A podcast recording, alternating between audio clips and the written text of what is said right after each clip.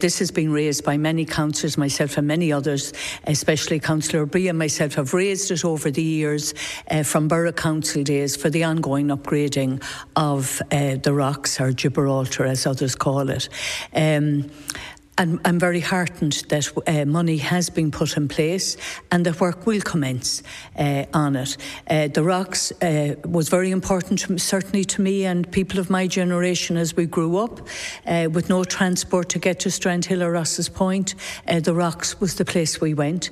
And then during COVID, I visited it most days, and the amount of people that were using it.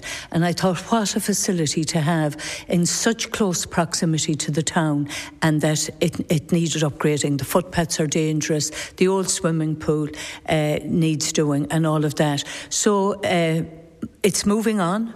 And, and I'm very grateful uh, to the members of the executive who put it as a priority and listened uh, to what we councillors had been saying uh, as regards the ongoing upgrading of it. And given that it's a special area of conservation and meant funding was very difficult to secure, are you satisfied with the response that you got today? I am satisfied with the response, and uh, certainly uh, always dealing with special areas of conservation, there's huge expense involved, um, but I'm satisfied uh, with the response that Mr Kearns engineer gave us today, uh, that all of that will be considered, and that simply I would like to see the footpaths upgraded, the swimming pool upgraded, and that it's safe for people uh, to go over and back on uh, during... Uh, it's been used at all times of the year at this point in time.